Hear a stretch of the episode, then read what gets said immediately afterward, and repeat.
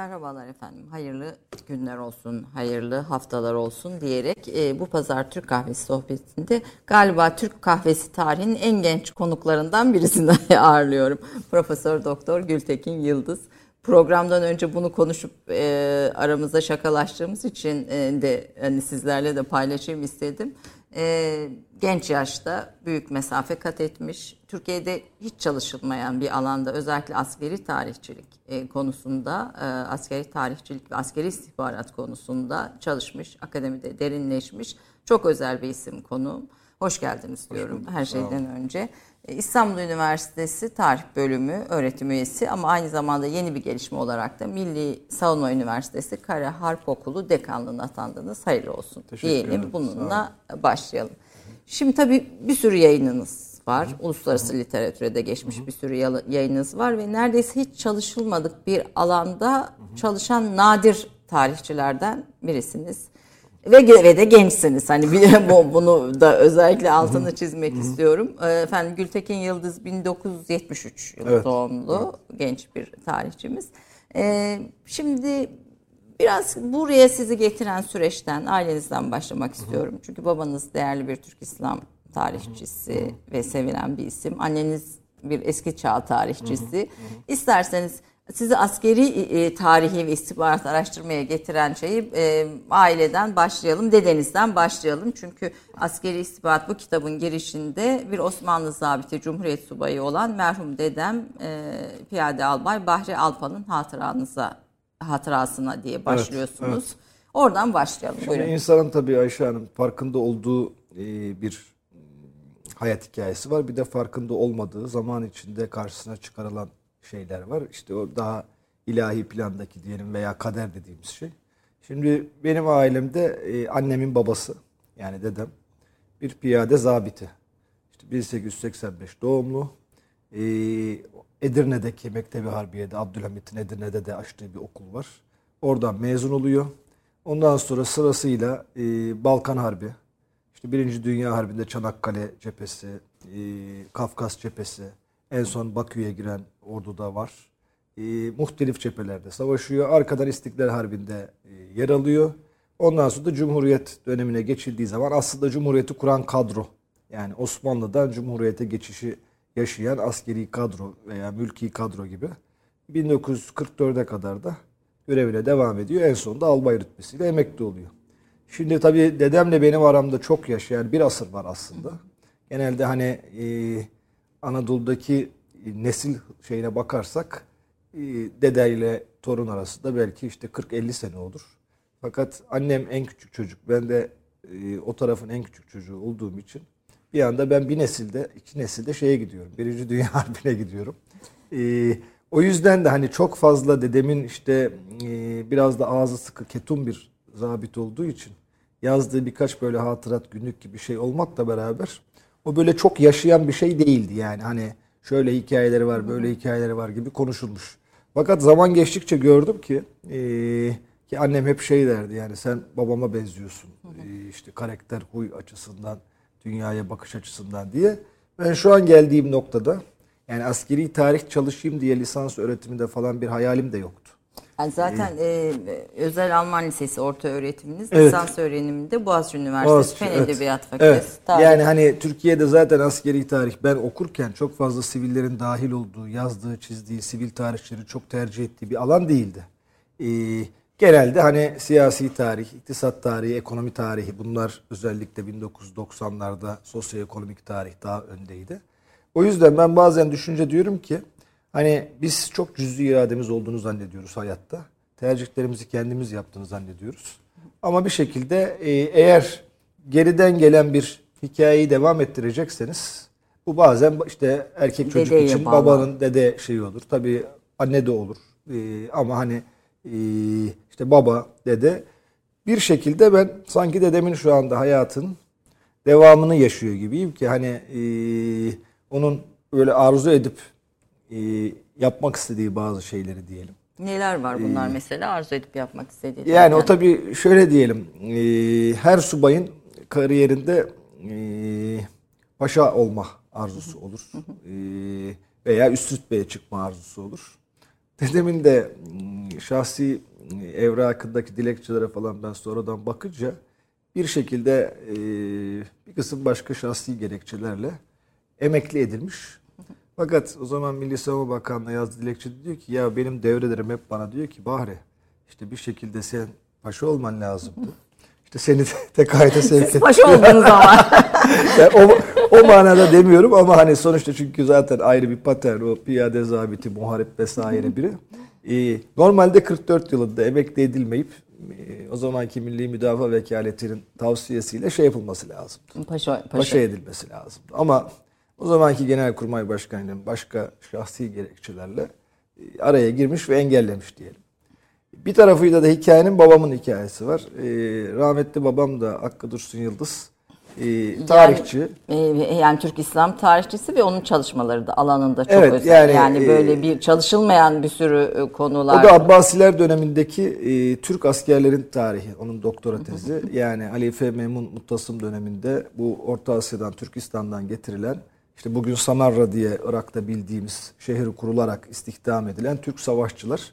Yani aslında o İslam tarihçisi, askeri tarih denmiyordu ama konusu itibariyle askeri tarih çalışmış doktora Kısmen. tezinde. Mesela İstiklal Harbi'nin fikri manevi temelleri babanızın Evet, eserleri evet. arasında. Talat Savaşı hakkında bazı düşünceler. Tarihte e, Araplar Bernard Lewis'ten Evet, evet. yorumlayarak.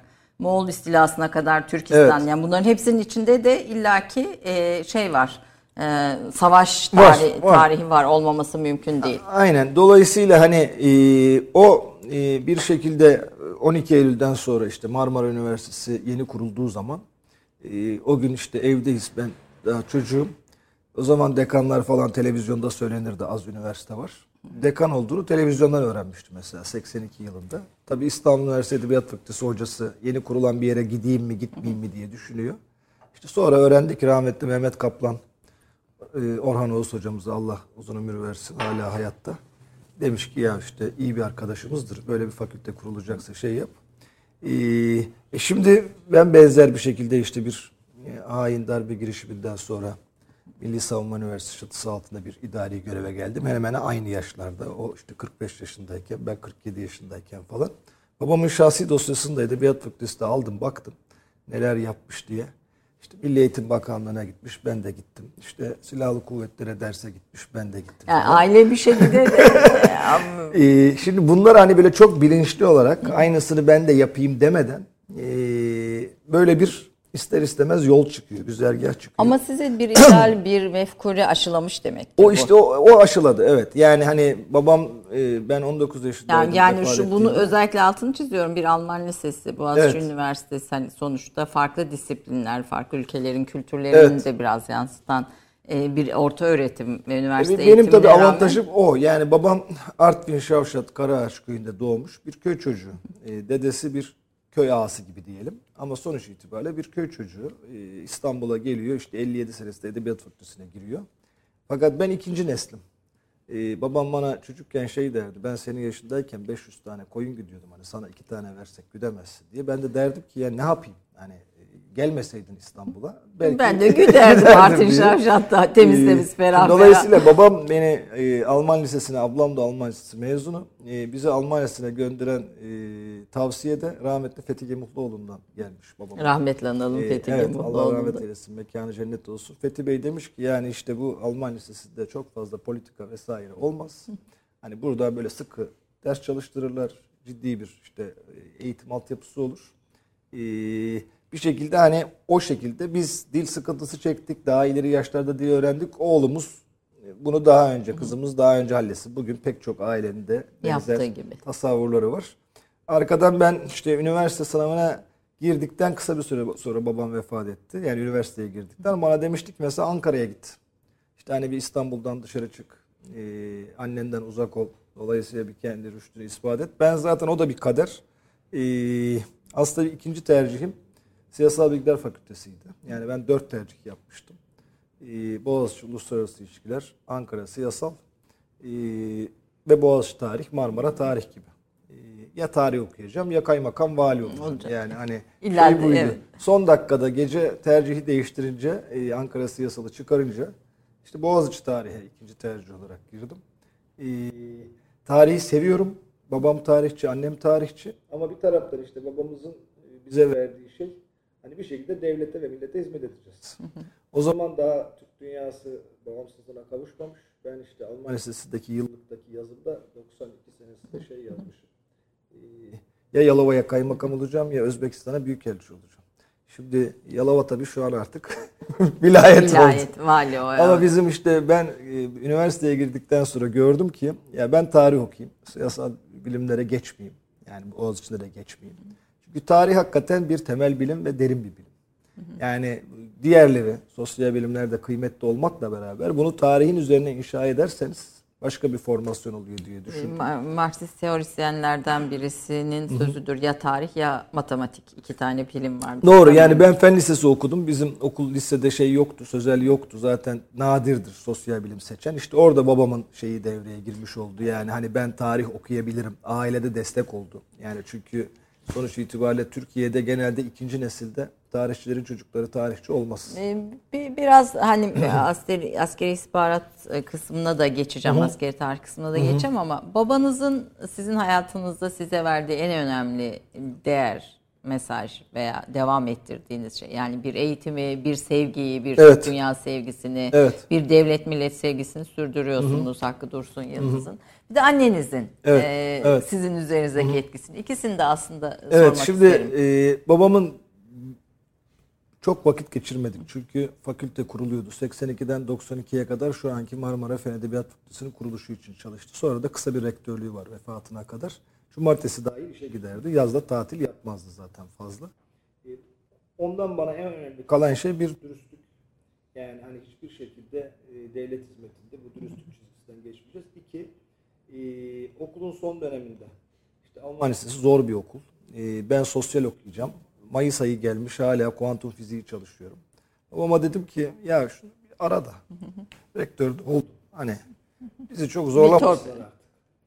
Dedi ki ya beni onunla bununla e, muhatap etme otur çalış. Kendin geç. Şimdi mesela bu e, bir şekilde benim daha sonra hayat umdem oldu. Yani elbette ki Cenab-ı Hak bana bir imkan bahşetmiş. Yani böyle bir babanın, böyle bir annenin veya ailenin evladı olmak bir imkandır, bir şanstır. Dolayısıyla hani bunun farkındayım, nimettir. Çünkü ben de bilerek, isteyerek tarihi seçtim ki e, üstüne bir şey koyabileyim diye. Ama bununla beraber hani çizilen yol şuydu, hiçbir şekilde e, iltimasla iş yapmayacaksın, çalışacaksın. Açıkçası Almanların da bize aşıladığı. Yani sıkı çalışacaksın. Çalışarak bir yere geleceksin. Yani o sıkı okulların insanda kazandırdığı şey biraz bu oluyor. Bir de babam bana tabii Ömer Seyfettin okuttu. Yani Pembe İncilik Kaftan benim hayatımı değiştiren kitaptır. Onu okuduğumdan bu yana eee, sürekli bir şey var. Yani hani eğer devlet imkan sağlayamıyorsa gerekirse biz cebimizden harcarız bir şekilde bunu yaparız. Hani verilmesini gerekirse biz vermeyi tercih ederiz. Gibi bunlar da ben Soğuk Savaş'ın son nesliyim. Yani X neslinin son Evet. nesli. Ee, hani şimdi tabii tarihçi olarak değerlendirirken bazı konularda patolojik de olduğumuzu düşünüyorum. Yani hani fazla e, toplumcu, fazla devlet merkezli yani belki şimdi kendi evladımız zaman zaman kritize ediyoruz. Ama belki de bizde biraz da sıkıntı var. Ama o. Anneme gelince annem de bütün eğitim hayatımın mimarıdır. E, Pek çok anne gibi.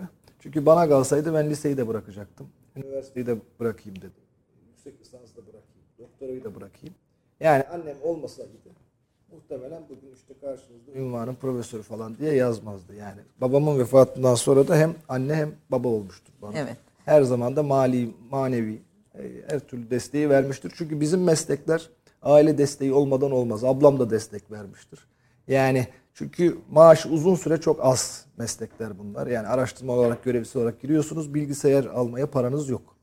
Ee, dolayısıyla kimden destek göreceksiniz? Anneden, babadan, e, abladan, abiden. Ne güzel. Bunu böyle güzel evet. e, ifade etmeniz aslında sonuçta bir isim ortaya çıkıyor Evet. ama bu isim aslında ailenin el birliğiyle ortaya E, şüphesiz, çıkıyor. şüphesiz. Desteğiyle ortaya çıkıyor. Bir reklam arası verelim. Kısa bir reklam arasından sonra Gültekin Yıldız'la e, bu sefer bu çalıştığı derin konular üzerine biraz daha derinleşeceğiz efendim. 30 saniye reklam arası. Türkiye'nin tek haftalık haber dergisi Gerçek Hayat, gündemi yakından takip ettiği dosya ve röportajlarıyla her pazartesi okuyucusuyla satış bayilerinin raflarında buluşuyor. Gerçek Hayat artık sayfalardan dijitale taşıyor. Sayfalara sığmayan yazılar, röportajların perde arkası, interaktif içerikler. Gerçek Hayat artık size daha yakın. Tüm içeriklerden ilk haberdar olmak istiyorum diyenler. Gerçek Hayat, GZT'nin sosyal medya hesaplarına davet ediyor. Reklam arası sona erdi. Efendim Türk kahvesinde bugün bugün konuğum bir askeri istihbarat, askeri tarih konularında uzman bir isim ee, Gültekin Yıldız. Profesör Doktor Gültekin Yıldız bir profesör anne babanın evladı ve ilk bir önceki bölümde aslında biraz aile hikayesini dinlemiştik. Şimdi askeri tarihe sizi iten, askeri tarihçiliğe iten sebepleri sormak istiyorum. Çünkü e, askeri tarih akademide çok da araştırma konusu olmamış. Evet. Yani detaylarıyla Doğru. bilinmemiş. Yani bir hamasetin de konusu olmuş biraz Doğru. E, ağırlıklı olarak. Doğru. Ee, biraz Türkiye'deki askeri tarihçiliğin geçmişini hı hı. E, çünkü sizin bu Ferik Ahmet Muhtar Paşa'nın evet. Kırım Harbi'nde Silistre Müdafası kitabı şöyle göstereyim. Çok da kıymetli. O, aslında evet, okur... Osmanlıcadan bir e, öğrencimiz de Fatih'le beraber çevirdiğimiz bir kitaptır. E, Ferik Ahmet Muhtar Paşa bugünkü askeri müzenin kurucusu olandır. Çünkü iki Ahmet Muhtar Paşa var karışıyor. Bir 93 Harbi'nde ordu komutanlığı yapan Ahmet Muhtar Paşa. Bir de e, bu Ahmet Muhtar Ferik Paşa. nedir? Ferik Ferik tüm general e, karşılığına geçer. Bugünkü bazen kor general anlamına da gelir. E, şimdi bizde de bütün dünyada olduğu gibi askeri tarihçilik veya eski tabirle harp tarihçiliği ordu bünyesinde başlıyor ve Enver Paşa döneminde başlıyor.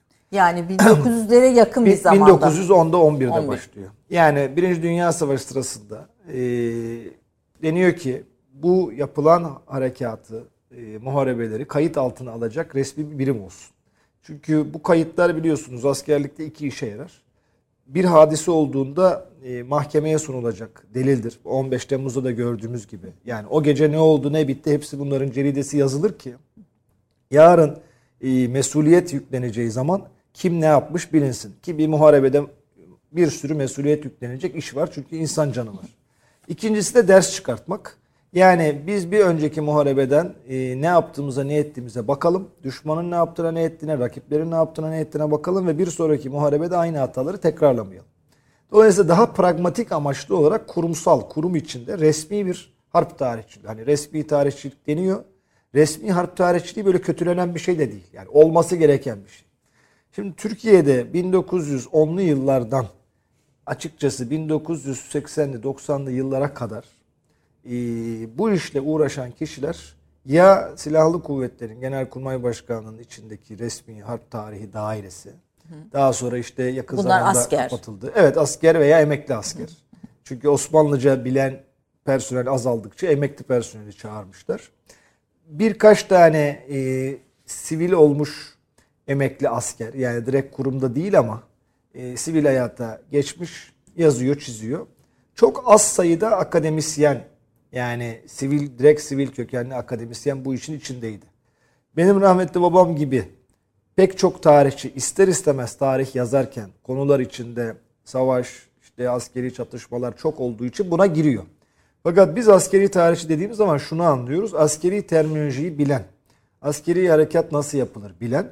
Bir de işte bu dünyada son 20 senede yeni askeri tarihçilik diye bu İngiltere'de, Amerika'da söylenen ordu toplum ilişkisini, savaş toplum ilişkisini, savaş cinsiyet ilişkisini de kapsama alan tarihçi. Yani nasıl iktisat tarihçisi var, var. Siz bizim Mehmet Genç Hoca'yı da misafir etmiştiniz üstadımızı. Ee, nasıl Mehmet hocamız bir tarihçi olmanın ötesinde bir iktisat tarihçisi. Yani bir alanı var. Siyasi tarih diye bir alan var. Sanat tarihi ayrı. Sanat tarihi diye var. E, bilim tarihi diye var.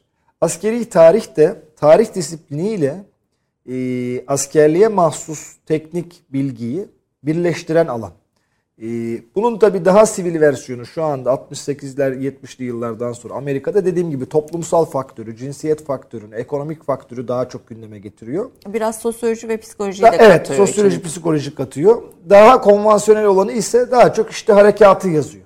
Yani işte Çanakkale harekatında şu gün şu oldu, bugün bu oldu, işte birlikler şuradaydı. Bunun da popüler tarih anlamında Avrupa'da, Amerika'da çok alıcısı var.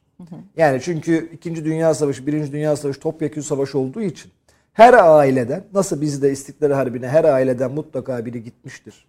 Her ailede bir Çanakkale Harbi şehidi gazisi vardır ama tabii bizde son topyekun harp 1. Dünya Savaşı olduğu için 3. 4. nesile gidiyor. Yani ben biraz önce dedim hani dedem e, Çanakkale'deydi dedim ama genelde ikinci nesilde ona ulaşamıyor Türkiye. İkinci Dünya Savaşı'na da girmediğimiz için bizde hani ailenin bir nesil öncekinin katılabileceği savaş Kıbrıs veya Kore. Ama Avrupa'da iki topyekun savaş olduğu için insanlar sıradan insanlar da dedelerinin hikayesi için aynen işte Avustralyalıların Çanakkale'ye gelmesi gibi o yolu izliyorlar. O da harekat tarihine çıkıyor. Şimdi eğer bunun bir özel eğitimi olmaz ise yani yüksek lisansa doktora da bu dersleri almazsanız. Benim şansım 2010 yılından itibaren Harp Akademileri Komutanlığı bünyesindeki Stratejik Araştırma Enstitüsü derse çağrıldım. Doktora tezim askeri tarih olduğu için. Daha sonra işte o zamanki adıyla Kara Harp Akademisi'ne derse gittim. Kurmay e, öğrenimi gören subaylarımıza falan. Çok fazla sayıda 2010'dan itibaren ve çeşitli seviyelerde subayla, as subayla yani askeri personelle sohbet etme imkanım oldu. Birlikte çalışma imkanım oldu. Yoksa sadece işte Boğaziçi'nde oku, İstanbul Üniversitesi Marmara'da doktora yap, İstanbul Üniversitesi çalış da olacak iş değil. O yüzden biz şimdi Milli Savunma Üniversitesi bünyesinde daha önce yüksek lisans olan askeri tarihi doktorasını da açtık. Yani bu sene Eylül ayında açıyoruz. Ee, bunun için askeri tarih kadroları koyduk. Aynı zamanda sivillere ve askerlere müşterek öğretim verecek. Yani sivillere daha çok askeri terminolojiyi, tekniği öğretecek. Askerlere de tarih metodolojisini öğretecek bir yapı kurmaya çalışıyoruz. Daha önce bunun benzer kurumlar olmadığı için siviller kadrolu olarak bu bünyeye alınmadığı için çünkü her şey iltifata tabidir. Sivil tarihçi olan bu, bu alan askerlerin işidir. Ben bu oraya girmeyeyim gözüyle bakıyordu. Bu, burada da çok e, Ferik Ahmet Muhtar Paşa ve ondan sonra gelen evet, 2-3 evet. isim dışında da çok da fazla isim yok. Yani mesela bir askeri tarihçimiz e, diye Evet, belirteceğimiz kim doğru. var mesela? Ee, yani biz Bursalı Mehmet Nihat Bey, işte Ferik Ahmet Muhtar Paşa bunların adını andıktan sonra deniz tarihçiliğinde bir iki isim var. Yani işte Süleyman Nutki Bey'den başlayan e, işte Afif Büyük Tuğrullar vesaire orada bir çizgi devam ediyor.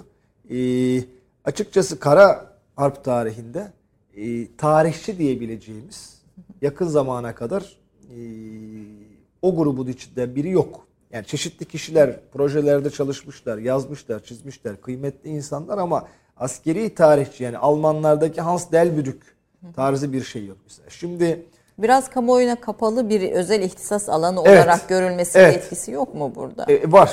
Yani Türkiye'de askeri konuların genel olarak bunu işte e, Fransa'da da ifade ediliyor.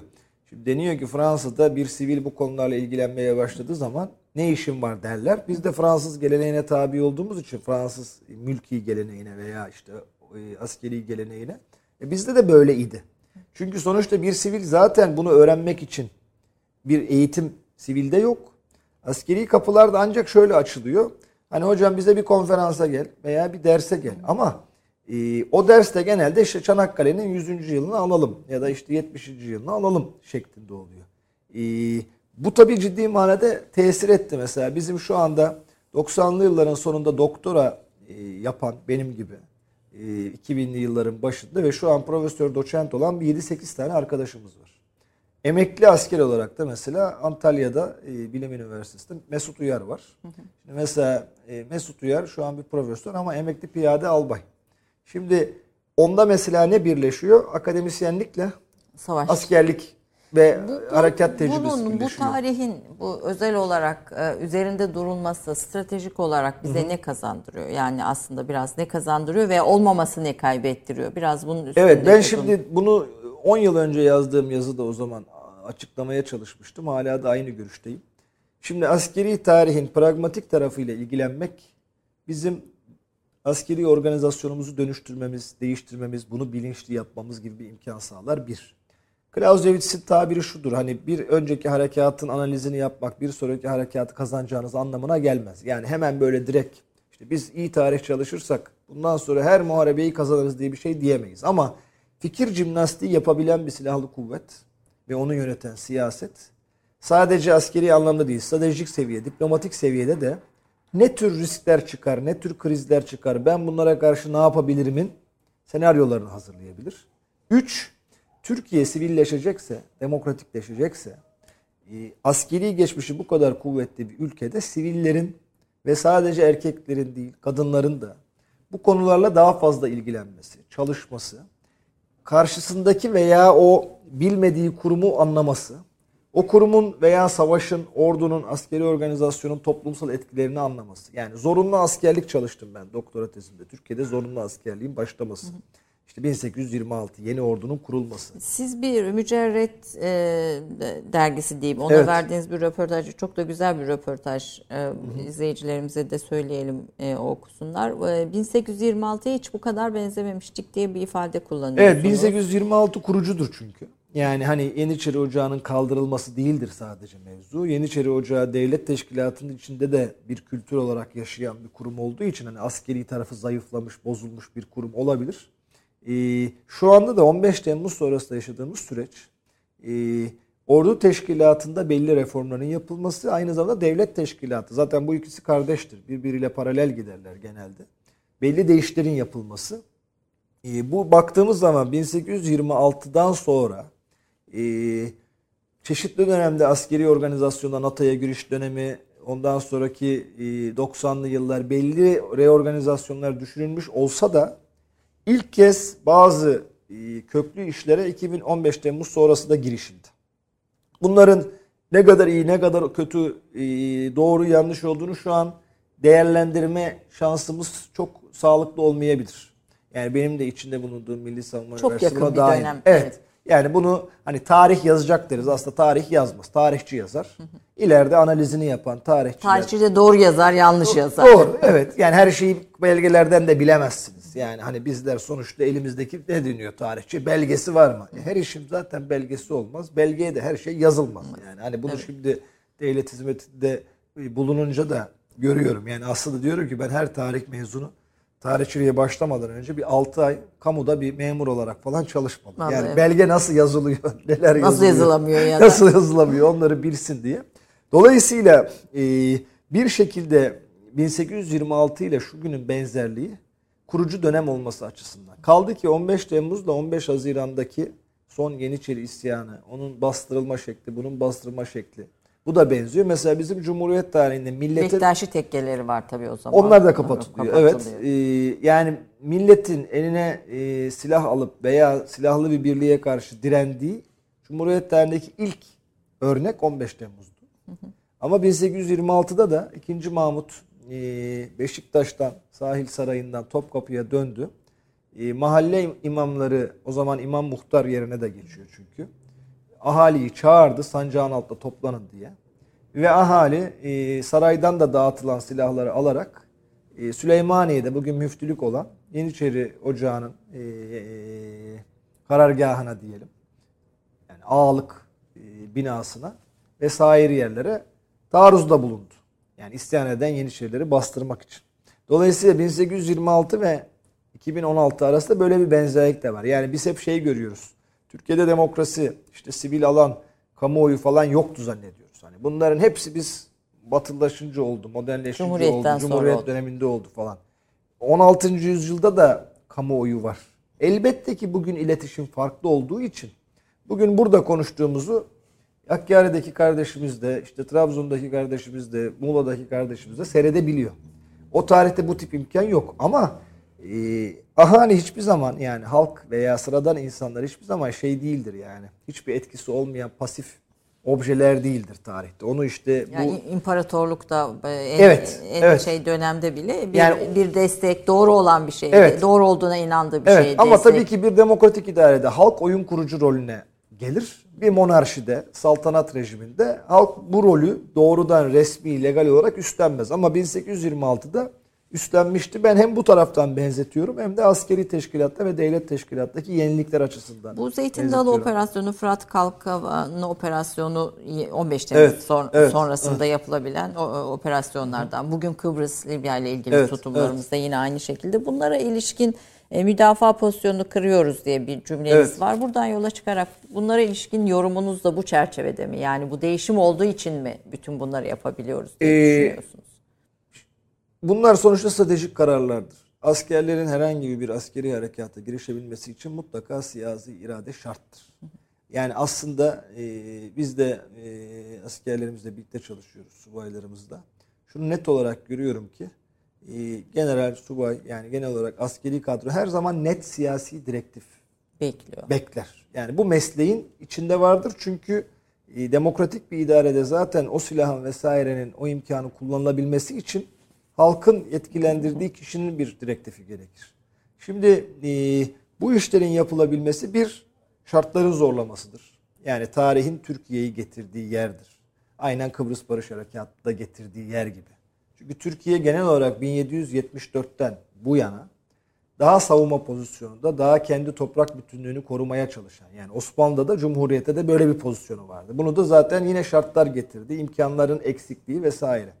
Fakat 15 Temmuz sonrasında hem siyasi iradenin kesin net tavrı hem yeni askeri organizasyon, işte Milli Savunma Bakanlığı'nın güçlendirilmesi, Genelkurmay Başkanlığı'nın Savunma Bakanlığı'na bağlanması ki seyircilerimiz şunu unutmasın. Bizde 27 Mayıs ihtilaline kadar zaten Genelkurmay Başkanlığı Savunma Bakanlığı'na bağlı idi. Sadece e, Fevzi Paşa dönemindeki bir istisnai durum var. Yani o da Atatürk ile Fevzi Paşa arasındaki hususi ilişkiden kaynaklanıyor. Yani birbirlerine olan güven, e, saygı vesaire. E, ama Osmanlı döneminde de Erkan-ı Harbiye Umumiye Riyaseti Harbiye Nezaretine bağlıydı. 1946'dan 60'a kadar da 27 Mayıs'a kadar da böyleydi. Yani aslında ayar normale döndürüldü. Yeni bir ayar falan verilmiş değil ya da yeni bir hiç olmayan düzenleme yapılmış değil. Bütün NATO'da da böyleydi. Şimdi bunlar tabii ki bu şeyi sağladı. Savunmadan e, taarruza geçiyoruz dediğim şu. Şimdi e, bizim nesil neyle büyüdü hep? Türkiye sınırlarıyla çerçelenmiş bir zihni haritayla büyüdü. Ve bunun dışına ee, çıkıldığında da ambargo mesela hepimiz. Evet. Şimdi dolayısıyla burada taarruz şu demek değil. Yani Türkiye'de her söylediğiniz şey sağa sola çekilerek malum e, sui tefsir ediliyor. Şimdi taarruza geçtik demek her an taarruz edelim, işte gözümüz pek olalım, Türkiye'yi geride bırakalım, imkanı kapasitesini dikkate almayalım, e, sürekli savaşalım falan demek değil. Taarruzi pozisyon, bunu 71 yılındaki Genelkurmay Başkanı da bir röportajda söylüyor. E, diyor ki mesela biz askerimize taarruz harekatı öğretmeyi bıraktık. Hep savunma öğretir hale geldik ki Osmanlı ordusu mesela savunmada hep iyidir. Manevra taarruz yapmaya kalktığı zaman dağılır. Ee, bu sadece askeri anlamda değil, fikri alanda da Türkiye'de felsefenin gelişmemesi, edebiyatın gelişmemesi, bilim teknolojinin gelişmemesi de ben bununla irtibat yani Biz neysek askeri de o aslında. Evet. Şimdi neden bizde şu anda işte bazı mühendislik alanları gelişiyor? Çünkü savunma sanayimiz gelişiyor. Dünya bilim tarihinde, teknoloji tarihinde şimdi hani şu eleştiri yapılıyor. Ya işte sadece askeri sektör üzerinden mi geliştireceğiz? Bizim bugün kullandığımız bilgisayar, internet, telefon, demiryolu vesaire bunların büyük bir kısmı zaten askeri amaçlarla e, kullanılmıştır. Neden? Çünkü insanı yeniliğe, inovasyona iten beka kaygısıdır. İkinci Dünya ee, Savaşı'nın ee, evet. ürettiği dünya kadar bilim evet. var. Çünkü kendinizi riskli, tehdit görmediğiniz sürece e, yenilik istemezsiniz. Bu gayet basit bir organik kural. Yani hem fert hem toplum açısından. E, savaş dediğiniz şey nedir? Kendinizin bekasını veya toplumunun bekasını risk altında tutmanız. Hem devlet buraya yatırım yapar hem insanlar burada bir inovasyon yaklaşımı içine girerler. Dolayısıyla e, bir şekilde yani e, taarruz pozisyonu hem stratejik anlamda hem askeri taktik operatif anlamda hem de fikri anlamda e, öyle bir geçiş var diyorum. Bunun da neticelerini ileride göreceğiz. Yani mesela Türkiye'de tarihçilikte Afrika tarihi uzmanı kaç kişi var? Latin Amerika tarihi uzmanı kaç kişi var? Bir de bir de bölgesel tarihler. Çünkü bu bölgesel tarihlerde de bir e, özellikle iletişimin gelişmesiyle, kavramların hızlı dolaşıma evet. sokulmasıyla birlikte bir takım yanıltıcı şeyler olduğunu söylüyor e, söylüyorsunuz. Hı. Mesela işte Filistin dememek için Orta Doğu Evet, bu, e bunlar da bizim işte. zihnimize oturtulmuş şeyler. Şimdi biz niye hala ders tabi olarak Bernard Lewis'in modern Türkiye'nin doğuşunu okutalım mesela? Yani bu bizim perspektifimizden yazılmış bir şey değil. Burada da şu eleştiri geliyor. Ya işte bizim perspektif yerli milli diye her şeyi kendinize benzeteceksiniz? Adamın kendi için yaptığı şey şu an dünya için evrensel, global. Ama ben yaptığım zaman o şey oluyor. Yerli ve milli diye. Evet sen işte haklı. bu çerçeveden kopuyorsun oluyor. Ee, evet bir şekilde e, kendi kavramlarımızı kullanmak zorundayız. Orta Asya tabirini kim icat etmiş? Rus icat. Ne zaman? 130 sene önce. Neresi için icat etmiş? Türkistan dediğimiz yer için. Niye ben buraya Türkistan demeyeyim de Orta Asya, Orta Asya diyeyim? Orta Doğu neresi diye tartışılır literatürde. Orta Doğu tabirini 70'lerde İsrail Filistin için icat ediyor. Middle East ondan önce Evet. kullanılmamış mı? Hayır. Yani Near East var, yakın doğu. Ama esas Middle East tabirinin kavramsallaştırması Filistin dememek ki Filistin tabiri de yok aslına bakarsanız. Yani hani Osmanlı'nın Suriye vilayeti var. Filistin onun bir boyutu. Yani Filistin daha e, antik Yerel. bir tabir. Evet. Yani hani e, çok ara dönemde kullanılan bir coğrafi tabir değil. Oraya Orta Doğu dediği anda renksiz, kokusuz bir şey haline geliyor. Şimdi Orta Doğu denilen bir yere bir Müslüman veya bir Türk sahip çıkmaz. Ama Ceziretül Arap, Arap Yarımadası e, veya Filistin tabirini duyduğu zaman ha ya burası bizim konuştuğumuz zaten. Yani aslında bu tarihin, askeri tarihin e, bir, bölümünde de bu e, şey var. Yani dil önemli bir Hem yani sadece tarihi- silah ve savunma Evet, falandan değil, ibaret değil, bir konu değil, bütün bu değil, stratejiler değil. yani. Yani askeri tarih veya siyasi tarih e, biz sonuçta coğrafyasız genelde tarih yazıyoruz Türkiye'de. Yani o benim de eksiğim. Sonuçta hiçbirimiz formasyon sırasında ciddi bir coğrafya dersi, siyasi coğrafya, fizik coğrafya görmedik. E, Şimdi subaylarımızın öğretiminde de özellikle topografyaya, coğrafyaya önem veriyoruz. Çünkü ne kadar teknoloji olursa olsun bir harita e, tasavvuru olması gerekiyor. E, Ben asla e, mesela Azeri demem, Azerbaycan Türkü derim. E, Orta Asya demem, Türkistan derim. E, Orta Doğu demem, Arabistan derim. Ee, Yani- Sabah güne e, Sabir Karger'in Can Ülke Can Türkistan şarkısıyla başlıyormuşsunuz galiba. Bazen böyle hani eğer enerji hissetmek istiyorsam ya da moralim bozuluyorsa e, onu dinliyorum. E, çünkü hani dediniz ya işte baban e, si- size ne verdi diye. E, hani bugün öyle bir hızlı dünyada yaşıyoruz ki dava bildiğiniz veya mefküre bildiğiniz şeyleri unutabilirsiniz. Yani günlük havadis çok, gaile çok. E, e ben Türkistan'ı unutmamak zorundayım. Ben Üsküp'ü de unutmamak zorundayım. Bosna'yı da unutmamak zorundayım. Ama bir tarihçi olarak şunu biliyorum. Ben bunların hepsiyle aynı düzeyde ilgilenemem. Veya hepsini aynı düzeyde şu an destekleyebilirim. Ama hiçbir zaman yani bizim nesil için bu özellikle şeydi. Biz sadece Türkiye'den mesulüz. Sadece işte bu coğrafya bizim yerimizdir. Kimseyle ilgilenmeyiz. Mülteci kabul etmeyiz falan fikriyatını benim hem meslekten tarihçi olduğum için hem de benim nesli kabul etme şansı yok. Bu bize ne sağlıyor? Sadece o kendiyle ilgilenen ve bir süre sonra tatminsiz, mutsuz vesaire olan e, pozisyona gelmeyi. Yani biz şeye benzetiyorum. Şimdi bu Kapadokya'da Nevşehir bölgesinde hani oraya da Kapadokya diyoruz. Aslında işte Ürgüp, Göreme e, e, dememiz lazım. Turistik tabir olarak bunlar da çok kullanılıyor. E, balonlar var malum. Şimdi balondan ağırlıkları atarak yukarı çıkıyorsunuz. Şimdi biz zannediyoruz ki e, Suriye ile ilgi- ilgilenmezsek, Irak'la ilgilenmezsek, Türkistan'la ilgilenmezsek, Doğu Türkistan için gözyaşı dökmezsek, Filistin'e, Kudüs'e bakmazsak o böyle burası Brüksel gibi Gülüş. olacak. Çok şey içeceğiz. Hatta Stockholm değil Brüksel yani. Evet ama bizim inancımız ne? Ee, belki de Türkiye bu kadar badire geçirmesine rağmen şu 15 Temmuz'u bir başka e, devlet yaşasa yani Avrupa'da bildiğimiz formel bir devlet esas çökerdi. Yani çünkü ondan sonraki yeniden yapılanma, e, personelin tasfiyesi, yeni personelin alınması falan bunlar kolay işler değil. Hainlik boyutları vesaire çok yüksek. E, ama belki Türkiye işte o milletin beğenmediği ya da niye alıyoruz dediği Suriyeli kardeşlerin, Doğu Türkistanlı kardeşlerin e, Bosna'ya yaptığımız yardımları sayesinde. Şimdi bunları tabii hani bir tarihçi olarak söyleyince ya da bir bilim insanı olarak söyleyince ya işte hani işte bilim bilim ben bunları çünkü 90'lı senelerden itibaren Ayşe Hanım çok duydum. Yani ben Boğaziçi'nde öğrenciyken e, ismi lazım diye bir bölüm başkanımıza benden bahsediyorlar. E, işte çok gayretli bir çocuk ama Allah'a inanıyor yani. Hani daha ötesi. Suçu o. Ee, şöyle deniyor yani o zaman ondan bilim insanı olmaz. Şimdi Türkiye'de e, ki benim okuduğum okullar ve yaptığım işe bakarlarsa hani hep işin hakkını vermeye çalıştım. Bu bir, bir- bir kısa e, aradan önce şunu sormak istiyorum. Bu çok zahmetli bir şey. Yani Evet. sadece okuduğum kadarıyla yani Evet. sizin yaptığınız çalışmalara e, e, baktığım kadarıyla bir defa çok bilinen bir şey alan, Evet. kayıt olan, Evet. ondan sonra belgesi fazla olan bir alanda değilsiniz.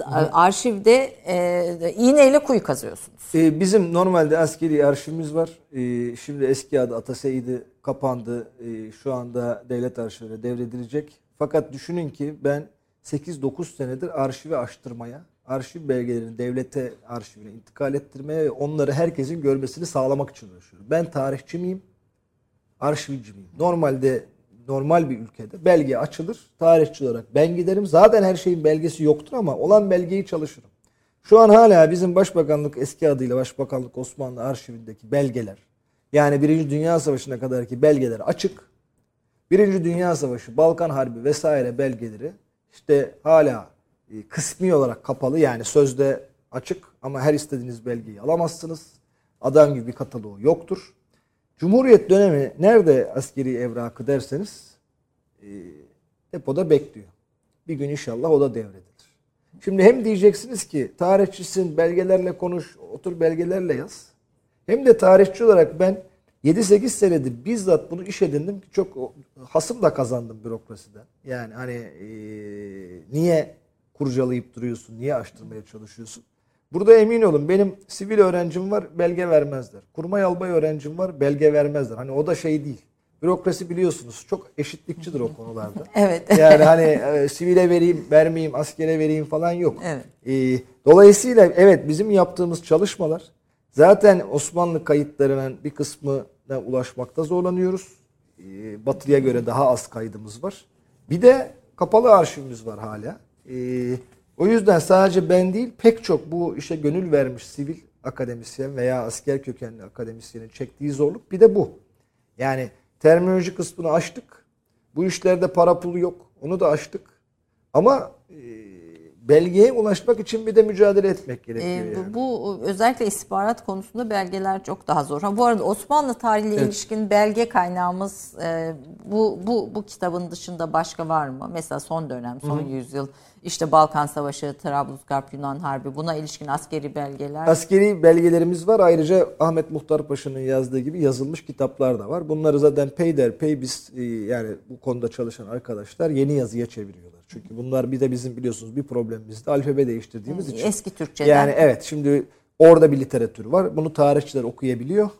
Ama tarihçi olmayanlar okuyamadığı için.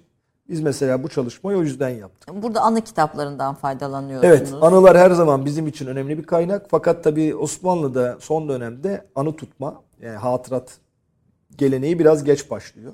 Dolayısıyla bizim Batı ile mukayese edersek bir dezavantajımız da bizde bu e, otobiyografik kaynaklar denilen kişinin kendi yazdığı hatırat falan daha az. E, günlük tutma geleneği, hatırat yazma. Bir de tabii Türkiye şartlarında takdir edersiniz ki askerin de sivilin de hatırat yazması, günlük yazması da her zaman da bir risk de taşıyor. Yani hani neyi yazacağım, neyi yazmayacağım, bunu hayattayken mi yayınlayacağım? Şimdi mesela ciddi manada hatırat patlaması oldu. Zamanında dedeler bunları yazmış bir kenara koymuş ama aileler neşretmekten korktuğu için ya başımıza bir iş gelir mi yanlış anlaşılır tutmuştu.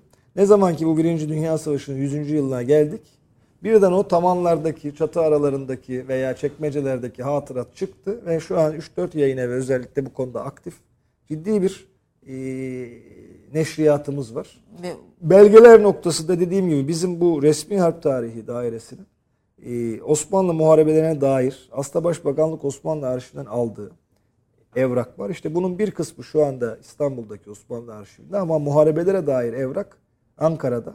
İşte inşallah bunlar e, devlet arşivleri başkanlığına devredilecek. peki istihbarat belgeleri şimdi bir reklam arası gireceğiz Evet. ama istihbarat belgelerini bulmak çok daha Burada zor. askerisi. kullandığımız belgeler Ayşe Hanım ağırlıklı olarak Başbakanlık Osmanlı Arşiv'de. Çünkü e, o Şu zamanki adıyla evet. Genelkurmay Askeri Tarih Stratejik Etütler Daire Başkanlığı denilen yer Ankara'da şu an işte kapatıldı, MSB'ye bağlandı. E, vermediler bize belgeleri. Şimdi ben bu kitabın girişinde de yazdım. Hiç boşuna da konuşmasınlar. Hani biz o zamanki idareyi söylüyorum. İşte belgeleri açıkta isteyene veriyoruz falan. Yok öyle bir şey. E, Balkan Harbi yok orada mesela. Ben o yüzden e, Sultan Abdülhamit Allah rahmet eylesin ne yapmış? Yıldız'da bir teşkilat kurmuş. Yani genelde raporlamalar hep Yıldız'a yapılıyor. O sayede biz derli toplu evrak bulduk. Çünkü nezaret evrakları genelde kaybolur gider. Yani Sultan Abdülhamit'in Evet. e, bu hafiyelerinin e, raporları... Hafiye değil, hafiye değil. Bu Sultan Abdülhamit'in yönetim anlayışı şu. Hani e, saraya her şey raporlanacak.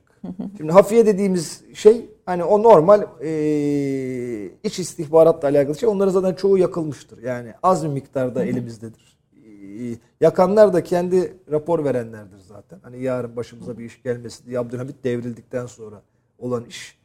E, saray teşkilatında bunların birer kopyası olduğu için bunlar da daha sonra e, arşive intikal ettiği için benim bu, bu bilimsel araştırma projesiydi bu. TÜBİTAK'ta sağ olsunlar desteklediler. Çünkü eskiden sosyal bilimlere Türkiye'de e, fon destek verilmezdi. verilmiyordu. Şimdi son 10 senedir TÜBİTAK, TÜBA vesaire diğer e, benzeri kuruluşlar destek veriyor.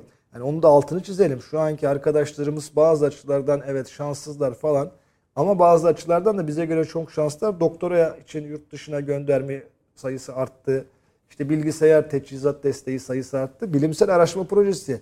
E, TÜBİTAK bir tarihçinin, e, sosyoloğun falan bir proje proje alması hayaldi bir ekiple beraber ne yaptık? Osmanlı arşivinde son dönemdeki bütün bu raporları önce bir tespit ettik. Sonra istatistiksel olarak dağıttık.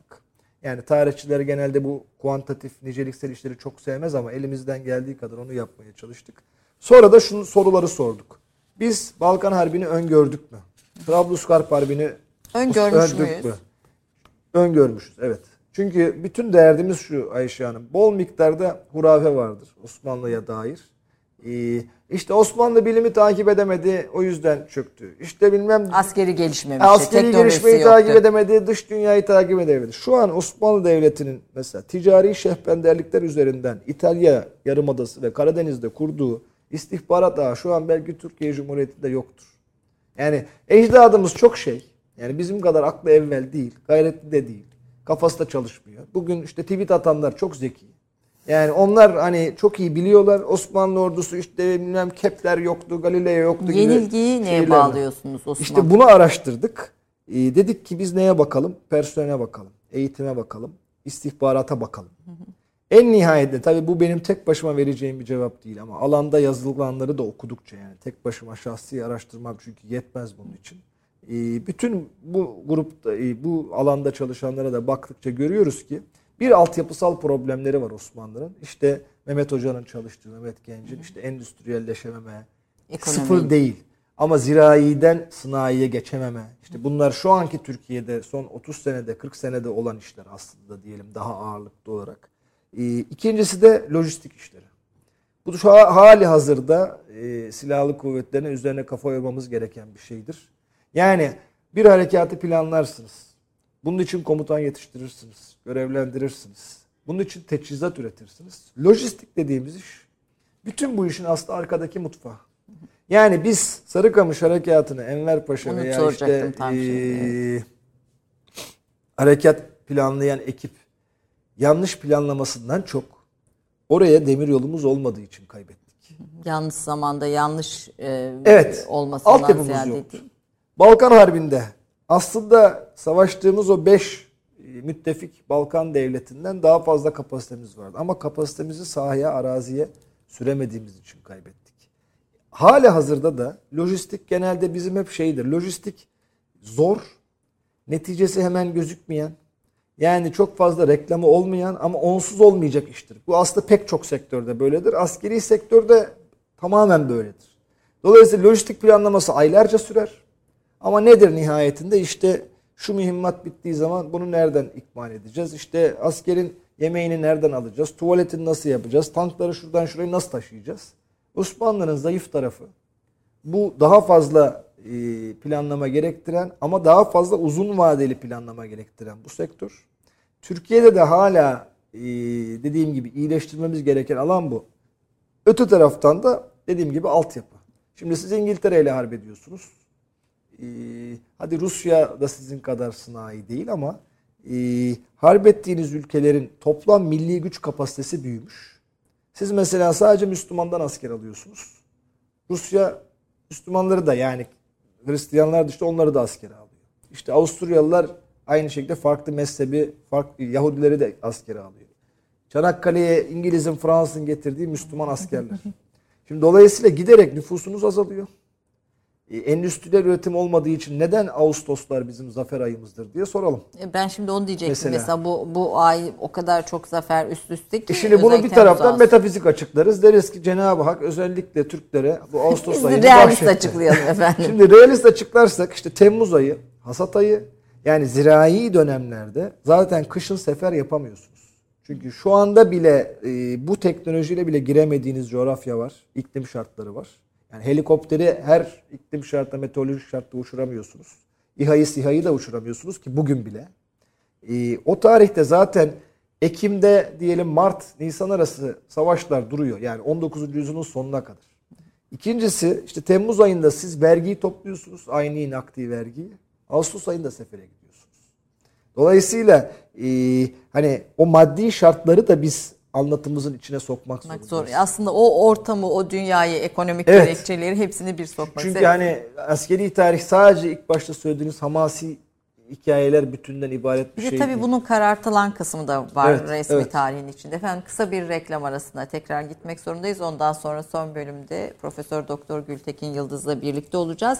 Sizin isminiz karışıyor çünkü Gültekin Yıldız ismiyle galiba bir de veteriner hoca Veteriner hocamız var. Sakarya Üniversitesi rahmetli bir işletme profesörümüz vardı. Bir de Boğaziçi Üniversitesi'nde rahmetli olan bir elektronik hocası vardı. Gültekin Yıldız 4-5 tane profesörü var. Ama biz en genç olanıyla diyelim Eyvallah, efendim. Kısa bir reklam arasından sonra buradayız. 30 saniye reklam arası. Birinci sınıf bir kültürün, birinci sınıf bir düşüncenin, birinci sınıf bir duyarlılığın dergisi Cins, hem edebiyat dünyamızın önde gelen isimlerini hem de yeni kalemleri ağırlıyor. Her ay bayilerden ulaşabileceğiniz Cins dergi, dijital dünyaya da yeni bir kapı aralıyor. Sayfalara sığdıramadığımız kıymetli yazılar, merak ettiğiniz yazarlarla cins sohbetler, dergiden ekrana yansıyacak röportajlar ve tabii podcast. Şimdi sizleri Cins'i tüm sosyal medya mecralarından ve gezete.com adresi üzerinden takip etmeye davet ediyoruz. Reklam arası sona erdi. Efendim Türk Kahvesi'nin 3. bölümündeyiz. Konuğum e, Gültekin Yıldız, askeri tarihçi, askeri istihbarat, askeri tarih konusunda Türkiye'deki özel isimlerden birisi, değerli kıymetli isimlerden birisi. E, programın bir iki yarısında, önceki bölümlerinde aslında biraz askeri tarih, askeri tarihçilik üzerine konuştuk. Yani bunun önemi üzerine konuştuk. Şimdi biraz istihbarat meselesine gelmek istiyorum, askeri Evet. istihbarat.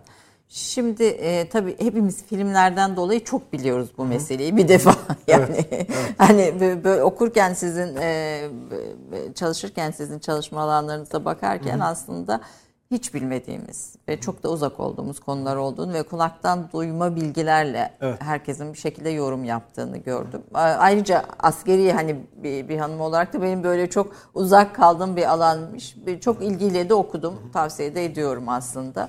Ee, Şimdi bu e, devletlere üstünlük sağlayan ne? Herkes aynı bilgiyi alıyor. İşte uydular, işte dinlemeler vesaireler, yakın takipler hani bildiğimiz metotlarda. Devletler burada üstünlüğü ne- nereden elde ediyor istihbarat konusunda? Şimdi zaten biz istihbarat diyoruz Arapça haber kökünden. Fakat bunun batı dillerindeki karşılığı yani daha çok İngilizce'de intelligence. Dolayısıyla mühim olan onu analiz etmeniz, değerlendirmeniz. İkincisi de dikkate alıp ona karşı reaksiyon veya aksiyon hazırlamanız.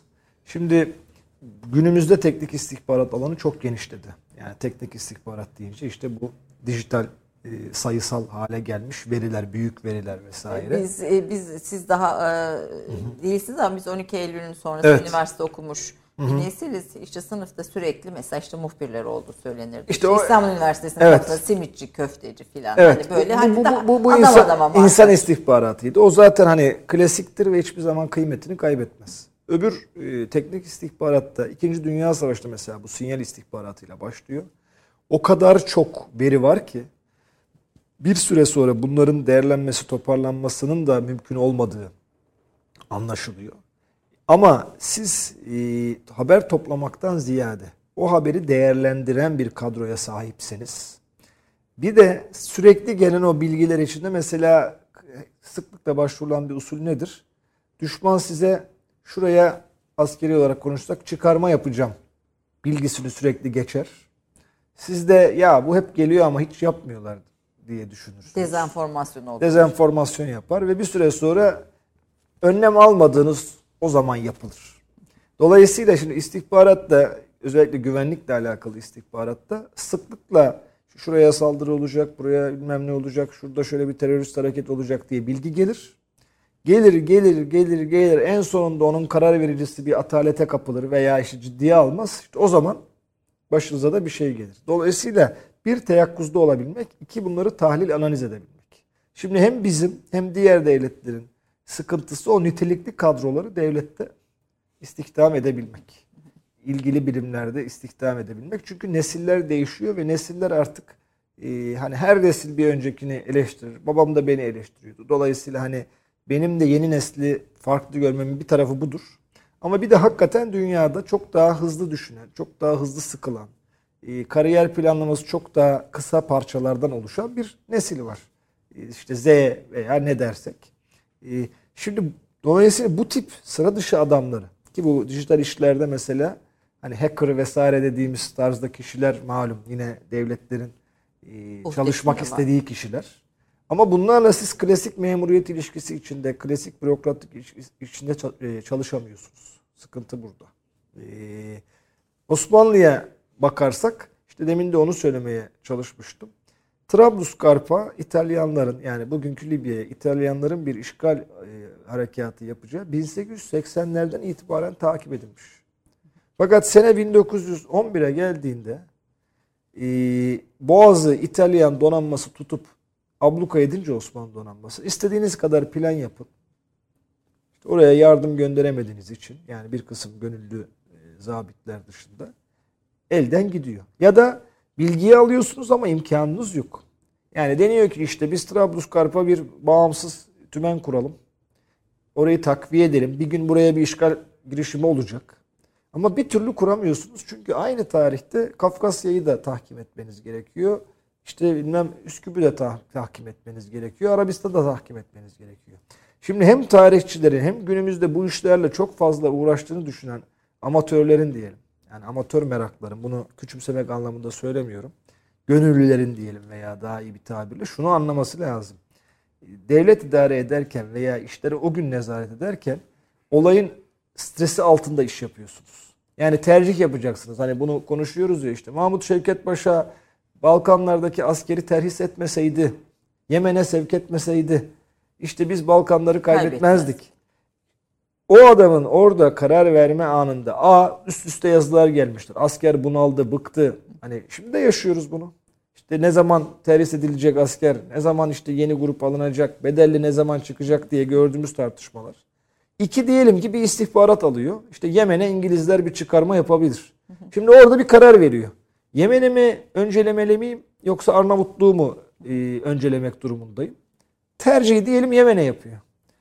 Tarih eğer buradan Balkanların kaybıyla sonuçlanıyorsa işte biz onu itham ediyoruz. Ah diyoruz işte askeri orada tutacak. Öngöremediler. Şimdi benim kızım bile işte bu ortaokuldaki dersleri falan aldığında bizim tabi değişik bir insan yetiştiriyoruz biz Türkiye'de.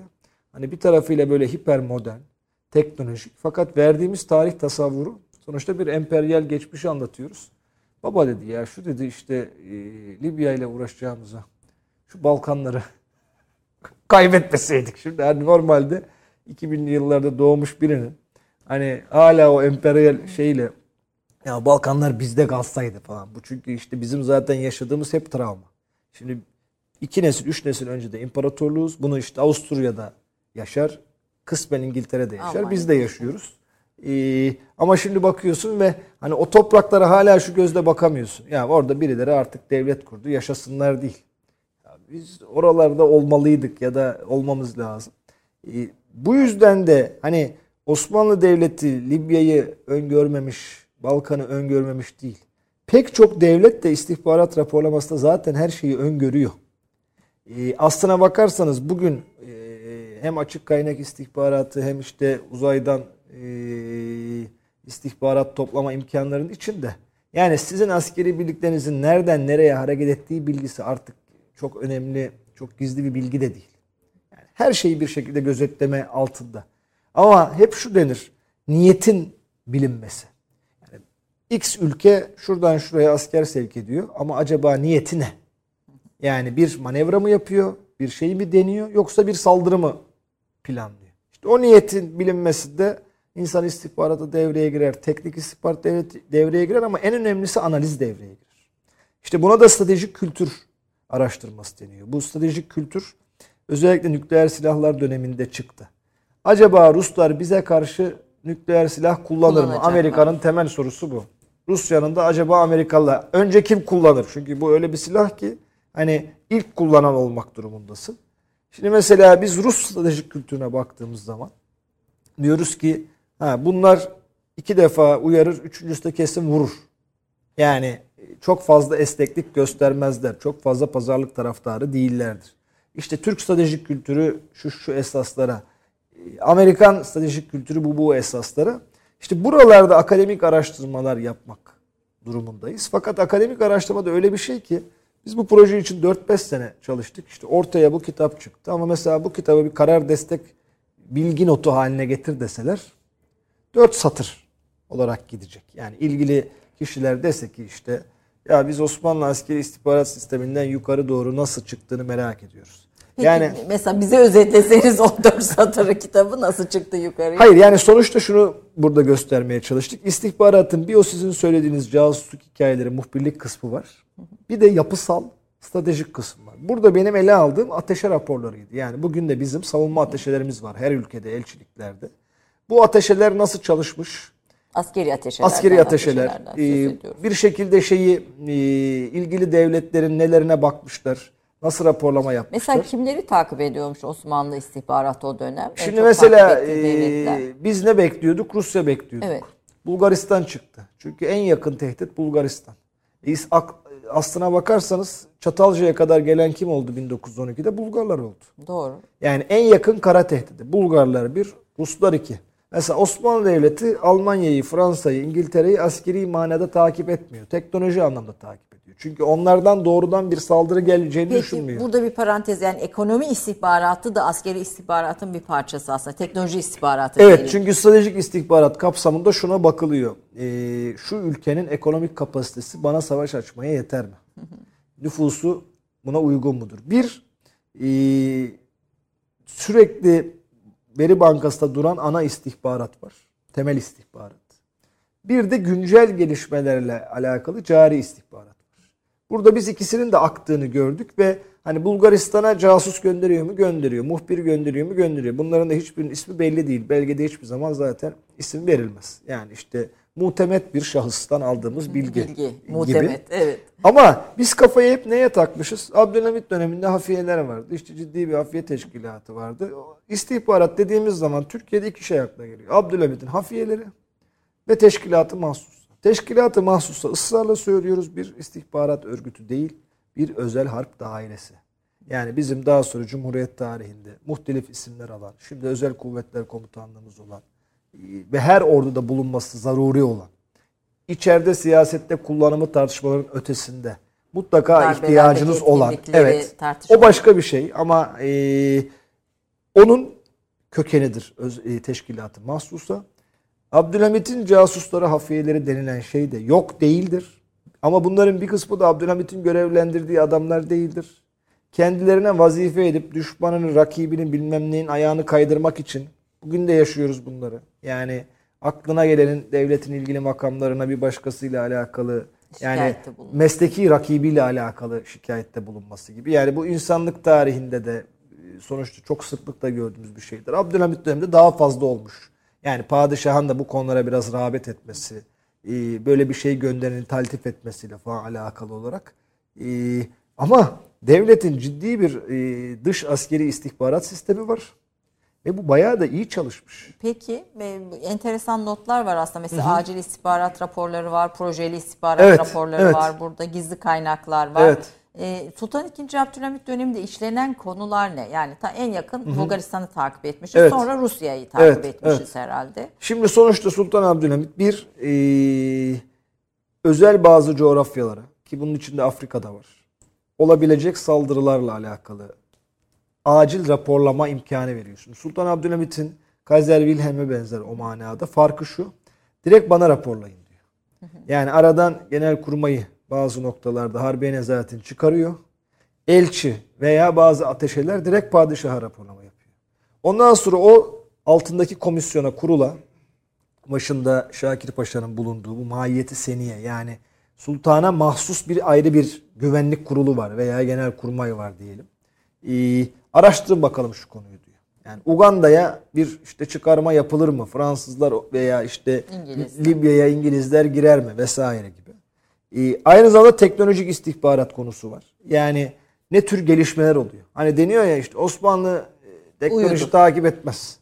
Ee, birebir yani katalog gönderiyorlar zaten. Şimdi Bugün İstanbul Üniversitesi Nadir Eserler Kütüphanesi, Yıldız Kütüphanesi devredildiği yer orasıdır ilk başta. Sultana sunulmuş kataloglar var. İşte şu şu silah, bu top vesaire gibi. Yani o zaman mucitler büyük şirket olmadığı için daha münferit bireysel şirketler olduğu için gelip ilk denizaltıyı, ilk makinalı tüfeği adam buraya da pazarlıyor. Yani illa ben bunu batıya satayım diye değil. Ee, onun dışında iç gelişmeler, isyanlar. Şimdi bir taraftan da çetecilik faaliyetleri var. Şimdi bir işin görünür konvansiyonel harbi var. Bir de Bulgaristan'ın desteklediği, Sırbistan'ın desteklediği ki Bulgaristan zaten o tarihte henüz daha bağımsız devlet değil Sultanahmet döneminde. Çetecilik faaliyeti var. Bunlar takip ediliyor. Ee, ne yapılıyor, ne ediliyor? ağırlıklı çetecilik Evet, zaten. çetecilik, e, işte komita, komitacılık diye bildiğimiz gelenek. Dolayısıyla e, işin bir stratejik tarafı bir de operatif tarafı var. E, Stratejik tarafında bunun işte Harbiye Nazırı kimdir, e, milli güç unsurları nelerdir, ordusunun yapısı gücü nedir?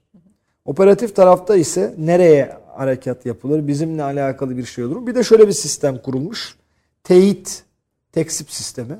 Yani mesela e, şehbender dediğimiz bu ticari aslında e, konsolos gibi olan kişiler aynı zamanda siyasi ve askeri istihbarat topladığını gördük. Bütün Karadeniz'in çevresini sarmışlar. Yani haritasını da koydum kitaba. E, bütün İtalyan Yarımadası'nı sarmışlar. Şehbenderlerimiz var yani. Evet aslında. ama bu şehbenderlerin bir görevi de askeri istihbarat toplamak. Şimdi diyor ki mesela işte Ruslar kesin diyor donanma hareketlendi Odessa'da, Hoca Bey'de ee, ki şehbender. Bunlar diyor İstanbul'a bir saldırı yapabilir. Bunu Petersburg'a soruyor. Sonra Londra'ya soruyor. Sonra Paris'e soruyor. Ee, gerçekten olabilir mi? Çünkü bunun bir taktik boyutu var. Yani donanma hareketlendi peki. Ama Ruslar böyle bir şeyi yani İstanbul'a karşı bir hareket yapmak stratejik bir hamle. Bunun için İngilizlerle görüştü mü? Fransızlarla görüştü mü? Yani bir başka yabancı destek aldı mı? E bizim mesela ateşe militerimiz Rusların boğazlara yönelik harekat planını buluyor, alıyor bir yerden. Bu İstanbul'a getiriliyor. Buna karşı önlemler alınıyor ama deniyor ki sakın Ruslara bunu çaktırmayın. Şimdi hani eğer casusluk hikayesinden bahsedeceksek Petersburg e, ateş militerinin ve elçisinin Rusların boğazlara yönelik planını bir kaynaktan yani kaynak yazmıyor ama ele geçirip bunu tercüme ettirip İstanbul'a da hani telgrafla göndermeyip bizzat gelip sultana arz etmeleri ve ondan sonra İstanbul'un boğazların savunması yönelik yeni bir kısım işlerin yapılması büyük bir başarı. Ama bizim popüler veya güncel tarihimizde o kişilerin ismi geçiyor mu? Geçmiyor. Çünkü resmi biri işte e, yarbay bilmem ne, öbürü elçi. Bizim merak ettiğimiz kim? Sürekli olarak özellikle bu e, medyada veya sosyal medyada hep böyle olmayan asparagas figürler. Ya biraz Veya- aslında popüler tarih tarihi de karartıyor yani diyebiliriz aslında. E tabi sürekli biz kuşçubaşı Eşref konuşamayız ki. Yani böyle kendini parlatmış, kendi otobiyografisini yazmış, tarihte aslında olmayan rolleri kendine biçmiş kişiler var. Bir de bunların savunucusu popüler tarihçiler var. Hani buradan ekmek yiyen, kitap üstüne kitap yazan. Bir de vazifesini hakkıyla yapan. İsmi belki kahraman diye geçmemiş. Ama hani hakikaten o gece e, vazife şeye e, mesaiye kalıp işini düzgün yaptığı için tarihin o kısmına seyrine ya bunu 15 Temmuz'da da yaşadık. Evet. Değiştiren kişiler var. Evet. Tabii yani o öyle olmasaydı o bilgi, o istihbarat, o doğru, o çıkış Evet. olmasaydı başka bir tarih Yani biz illa röveşata ile gol atan adamı istemiyoruz. Yani tarihin de öyle yazmamız, tarihi de biraz öyle okumamız lazım. Şimdi ben hangi işte yani siz sağ olun ona imkan verdiniz ama hangi programa çıksak hep bir şey. Onlar var ama işte casus da var mı? Ya var da o aslında küçük bir rol oynuyor. Veya işte teşkilat-ı mahsusla şunu mu yaptı? İşte Akıncılar bunu mu yaptı? Yani mevzu e, olağanüstülükleri bir tarafa bırakalım. Normal işleyen sistemin Normal işleyen sistemde her yapan- birimiz vazifemizi düzgün yaptığımız zaman kahramanız zaten. Yani devletin bana verdiği görev dışında benim kendi kendime vazifeleri biçmeme, e, üzerime vazife olmayan işlere karışmama gerek yok. Aynı şekilde askerden de biz ne bekliyoruz? Biraz Kemal Tahir deyimiyle başıbozukluk Evet, değil mi? evet. Başıbozukluk. O içimizde olabilir. Ama hani sonuçta benim ne yapmam gerekiyor? Ee, o çarkın içinde ben vazifemi düzgün yapayım. Onun yapsın ve tarihte de vazifesini düzgün yapan adamları parlatalım. Ya burada şunu anlıyorum. Geçen hafta da Hakan Erdem konuğumdu. Mesela işte Türkiye'deki e, makine sanayileşme üzerine konuştuk. Evet. Yani bildiğimiz çok yanlış var. Yani Cumhuriyet kurulduğunda 115 tane sanayi Evet, e, evet, olan evet. bir şeyden söz ediyoruz ve bunun içinde silah sanayi Var, var, üreten var. ve çö- fabrikalar var. Evet, Arda, İzmir fabrikalar falan var, böyle evet. ba- bazı bölgelerde. Şimdi biz tabii işte belli klişelerle tarih yorumlamayı seviyoruz Evet. ama askeri tarih ve askeri istihbaratta da en çok klişe kullandığımız Evet. ve en az bildiğimiz İstihbarat alanı hani hem Cumhuriyet dönemi hem e, Osmanlı dönemi en az bilip en fazla efsane Ben mesela zaman. çok okurken de merak ettim. Teşkilat, teçhizat, tefekkürat Evet, bir evet. üçlemeniz var. Üçlememiz var, evet. Bu çok şey. Teşkilat, teçhizat ve tefekkürat. Onun da adını alalım. Emekli albay Cevat Şahin bunu ilk e, formüle etti. O zamanlar birlikte çalışıyorduk harp akademilerinde. Yani bir analiz enstrümanı olarak dedik ki biz sadece bir tarafına bakmayalım askeri tarihin. Teşkilat dediğimiz yönetim organizasyon kısmı. Tefekkürat dediğimiz doktrin, fikir kısmı. E, Teçhizat. teçhizat dediğimizde mermiden e, roket sistemine kadar şey. Şimdi bir ordu, bir silahlı kuvvette bu üçü aynı anda değişmezse veya birbirine paralel gitmezse o zaman gelişme olmuyor. Yani ben ısrarla neyi vurguluyorum? Bizim yerli İHA SİHA yapmamız, yerli tankımızı, muharebe tankımızı yapmamız, milli gemimizi yapmamız, milli muharebe uçağımızı yapmamız ne kadar önemliyse milli doktrinimizi üretmemiz de o kadar önemli. Tabii ben Tefekkürat kısmını da boş vermeyelim. ben mühendis değilim neticede. Mühendisliği küçümsemiyorum. E, tam tersine takdir ediyorum ama neden bizim talimnamemiz yok diyorum. Yarın İHA'yı nasıl kullanacağımız. Siz demin ne dediniz? Ben istihbari bilgiyi nasıl topluyorlar sonra hepsi topluyor nasıl değerlendiriyorlar. Şimdi herkes de İHA var olacak bir süre sonra. İHA'yı sizin nasıl kullanacağınıza dair doktrininiz, doktrin malum denenmiş olan, konsept henüz daha denenmemiş olan askeri terminolojide bir konsept yazmak. Kendi gayri nizami harp konseptinizi ortaya koymanız. Bunu artık NATO'dan tercüme etmemeniz. Şimdi Ayşe Hanım 1792'de 3. Selim döneminde Aslında- ilk tercüme başlıyor. Piyade ve süvari talimnameleri 1792. Biz ilk e, batıdan mı tercüme ediyoruz Evet, askeri batıdan. talimname Çünkü deyince? işte bu yeni e, ordu tipine geçince bizde bilgi e, babadan oğula geçer gibi ustadan çırağa geçiyor. Şimdi o yüzden bizim Yeniçeriler nasıl talim yaptığı bilmiyoruz. Yazıya dökülmemiş. Batı'da bilim devrimi diye değişen şey ne? Bilgi objektif tırnak içinde hale gelen. Objektiften kasıt yazıya dökülüyor. Tüfeği nasıl kullanacaksın? Muharebede nasıl davranacaksın? Yanaşık düzende ne yapacaksın? Nerede duracaksın? Biz buna geçemediğimiz için o bilginin arkanum yani sır olarak bir gruptan bir grupa ustadan çırağa nakli sistemi olduğu için ki o Avrupa'da da böyleydi. Ee, ilk talimname dediğimiz şey Fransızlardan çevriliyor. Yani bakıyoruz ki biz bu Fransızlar Üçüncü bu alanda iyi. Üçüncü Selim dönemi. O günden bugüne sürekli çeviriyoruz. Bizim şu anda birkaç tane talimnamemiz var. Çünkü yazmamız çok kolay bir şey değil. Şimdi İngiltere'ye gittik. Yani Ee, Cumhuriyet'in ilk yıllarında da aynı şey. Aynen, sonraki, aynen. Sonraki Aynen, dönem aynen. bu darbe darbe sonraları e, Bu yönetmelik yazarken de aynı. Yani şimdi diyelim ki herhangi bir bakanlık bir konuda yönetmelik çıkaracak. En kolayı ne? Dünyadaki örnekleri araştır denir. İlgili kişiye, uzmana. O çıkartır. işe yarayanlar için. Bunda da zaten bir beis de yok. Yani biz her şeyi kendimiz keşfetmek zorunda da değiliz. Ama sıfırdan ben yazmaya kalkarsam mutlaka hata yaparım. Eğer bir Türk hata yaparsa işte şey olur, günah olur. Ama ben bunu yabancı bir yerden aldıysam bana eleştiri yapıldığında efendim ben onu Avrupa Birliği müktesebattan aldım dediğin zaman bir şey olmaz. Biz ceza kanunu da bu kafayla yapıyoruz. Askeri talimnameyi de bu şekilde yazıyoruz. Ama askeri talimnamede kendi e, konseptimizde, doktrinimizi de koyma vaktidir diyorsunuz. Diyorum ama bunun için de tabii biz işte projeli istihbarat dediğim oydu. Türkiye'de pek çok iş cari şeyle yapılıyor. Yani bizim mesaimizin onda dokuzunu cari mesele alıyor. Türkiye'yi hasım olarak görenlerin de Türkiye için biçtiği şey şu. Bunları sürekli meşgul edelim, kafalarını kaldıramasınlar ve hiç uzun ve orta vadeli planlama yapamasınlar. İşte bundan çıkmanın yolu biz Hani Kur'an'da ilgili yerde ayet de vardır biliyorsunuz. Aranızdan bazıları arkada ilimle uğraşsınlar, bazıları e, sefere gitsinler, cihada etsinler diye. Şimdi bizim o projeli işleri küçümsememiz gerekiyor. Biz genelde şu bardağı şuraya alıp koymayı iş olarak kabul ediyoruz. Bu bardak niye var? Sorusuyla uğraşanları ise ya işte boş işlerle uğraşıyorlar ya da biz buna para mı vereceğiz? Şimdi Türkiye'de son yıllarda bu kısmen değişti. Evet. Yani proje destekleri, bu tip fonlamalar.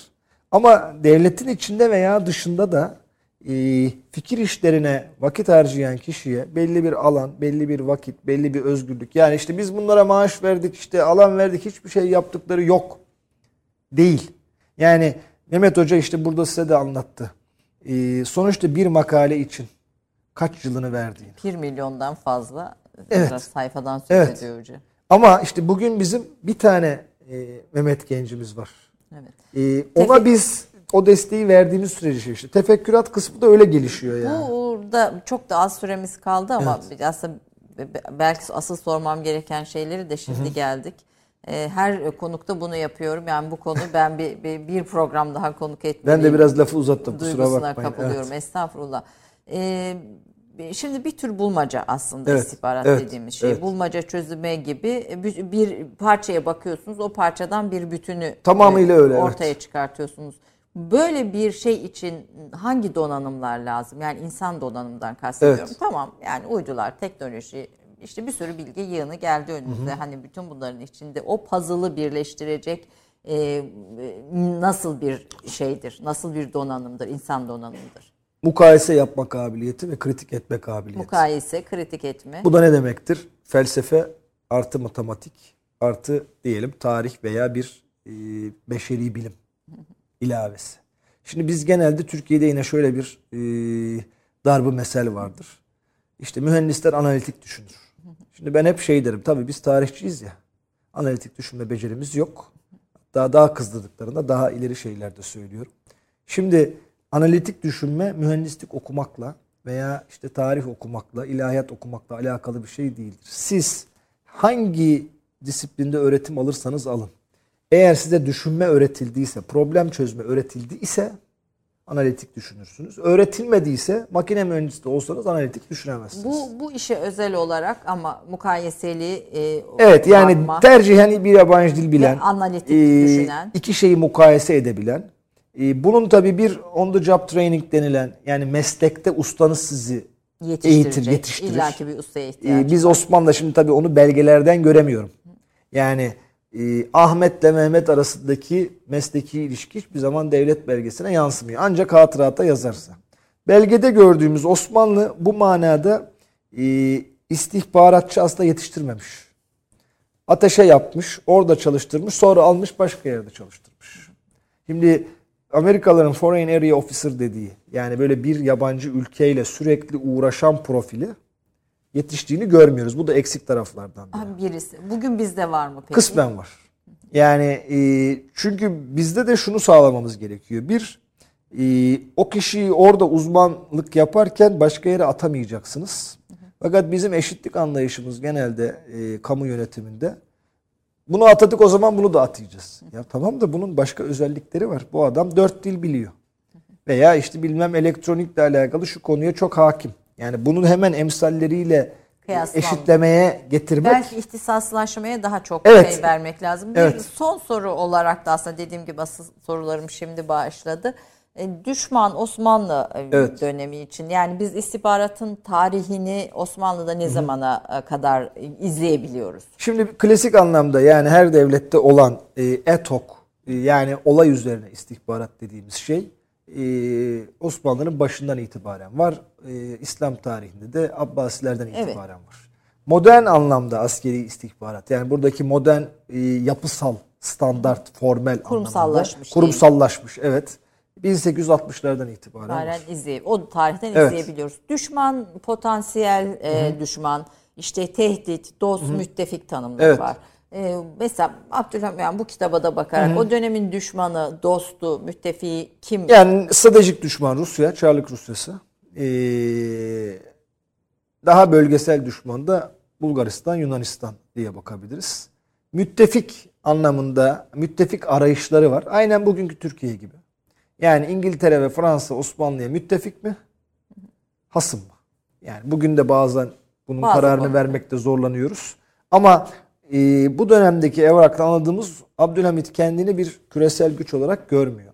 Küresel olarak ilgileniyor ama küresel etki operasyonu yapmaya çalışmıyor. O yüzden de İngiltere'yi, Fransa'yı doğrudan düşman olarak değil, takip edilmesi ve bağlantıları sorgulanması gereken büyük güçler olarak görüyor. Esas kendisine gelecek saldırının ise Rusya'dan veya Bulgaristan'dan veya Yunanistan'dan Anladım. geleceğini Şimdi tabii teknolojiyle birlikte saldırı şeyleri çok uzağa gidiyor. Tabii, yani evet, Amerika evet, Japonya'yı evet. bombalıyor. Dünyanın her Evet. yerinde herkes her Afganistan'da filan.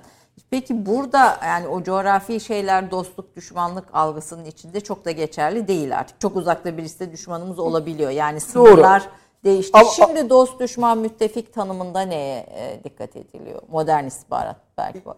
Yani e, ne kadar şey olursa olsun e, kara unsuru, fiziki unsur zayıflıyor olursa olsun sonuçta elbette ki her devlet veya her güç öncelikli olarak eğer bir bölgesel güçse komşularına bakar.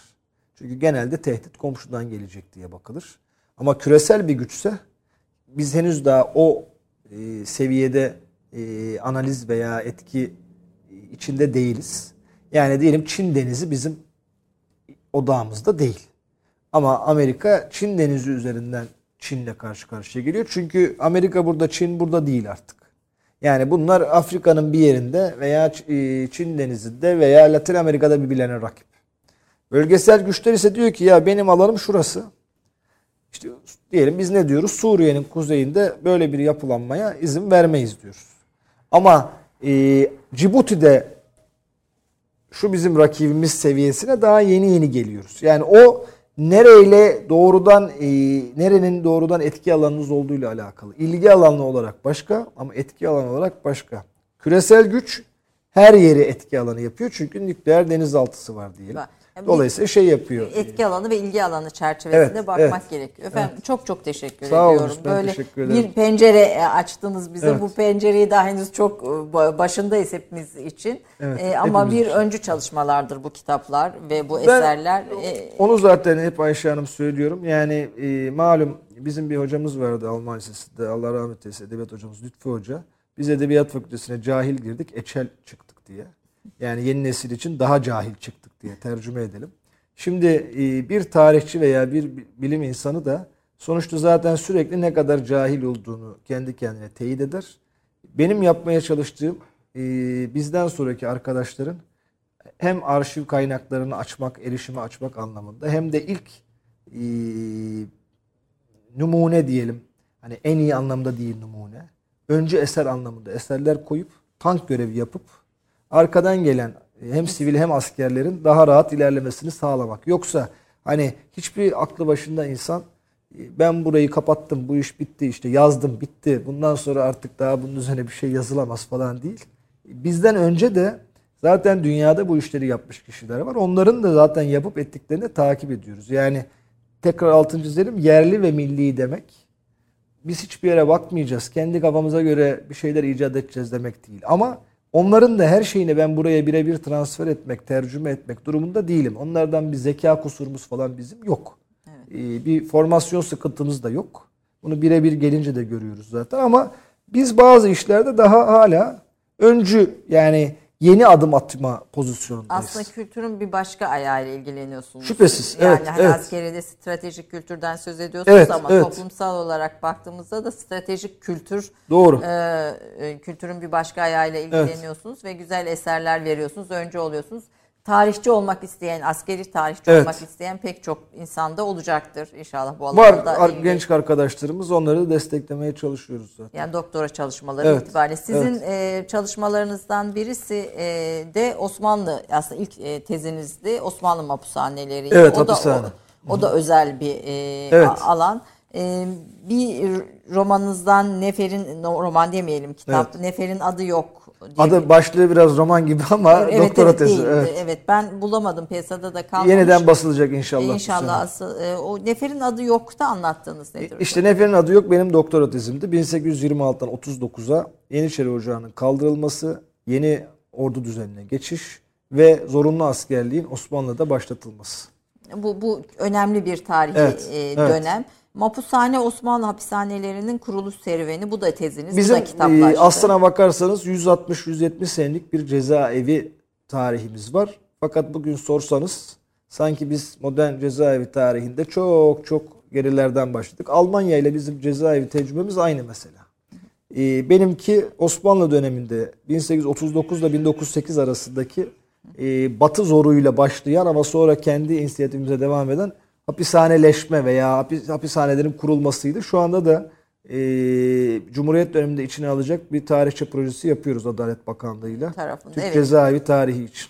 Bu da yeni e, pencereler açacak bize Evet. eminim. Çok sayıda makale, kitap, sempozyum bildirisi, çeviriler. E, Karl Schmitt'in iki çevirisi, iki kitabı Evet. sizin çevirinizle ve bunun gibi başka aslında önemli e, fikir adamlarının, Batı tarihinde önemli fikir adamlarının e, eserlerini çeviriyorsunuz. İngilizce ve Almanca biliyorsunuz çok iyi düzeyde ve bütün bu birikimiyle bize böyle Türk kahvesinde e, Sağ bir e, küçük paylaşım yaptınız diyelim bütün bu birikimin Estağfurullah. içinde. Çok teşekkür ederim. Emekleriniz için verdiğiniz çok çok teşekkür ediyorum. Ee, devamı gelir inşallah. Sayılarınızı artırır İnşallah. Allah diye dua İnşallah. edelim. Çünkü bütün bu bu çalışmalar e, yön gösterici olacaktır. İnşallah bundan sonrası da daha e, milletimiz açısından da daha iyi olacaktır. Yani çünkü bu kapılar açıldı. Bu kapılardan giren arkadaşlar bu e, çıtayı da yükseltecekler. Bayrağı da daha ileri taşıyacaklar diye düşünüyorum. Lozan'ın yıl dönümü bugünlerde bu ay- Evet. e, aylar Temmuz ve Ağustos itibariyle Kıbrıs yine harekatının Evet. yine aynı şekilde Evet. aslında birçok e, askeri anlamda önemli tarihin de Bizim konuşuldu. zaten 2023'e kadar Cumhuriyet'in 100. yılına kadar işte Birinci Dünya Harbi'nden başladığımız bu Kutlulemare ile Çanakkale ile başladığımız 100. yıllarımız var. Dolayısıyla eee, işte bunlar da aslında yeniden bazı şeyleri sorgulamak, araştırmak için, arşivlerin açılması için, yeni eserlerin yapılması için bir fırsat oluyor. Kutlulemare'de bunu yaşadık işte. Eee, ama işte en fazla dikkat edilmesi gereken bu 100. yıllarda asparagasları, hurafeleri, efsaneleri daha da fazla arttıran e, simsarlara dikkat etmek. Yani oturup Lozan'ı okumak, Lozan'ın gizli maddesi tartışması yapmaktan daha evladır yani onu analiz etmek. Kutul Amare bir kurgu muydu değil miydi diye o Evet, üzerinde evet, düşünmek evet. yerine onun hikayesini okumak. Evet. Efendim hama tarih okurken hamasetten, masal gibi okumaktan tarihi uzak duralım. Eyvallah. Vesika ve belgelerin içinde yapılmış tarihçilerimizin çalışmalarına itibar edelim, itimat edelim diyoruz. Tekrar çok teşekkür ediyorum. Haftaya bir başka Türk kahvesi konuğunda görüşmek üzere. Hoşçakalın.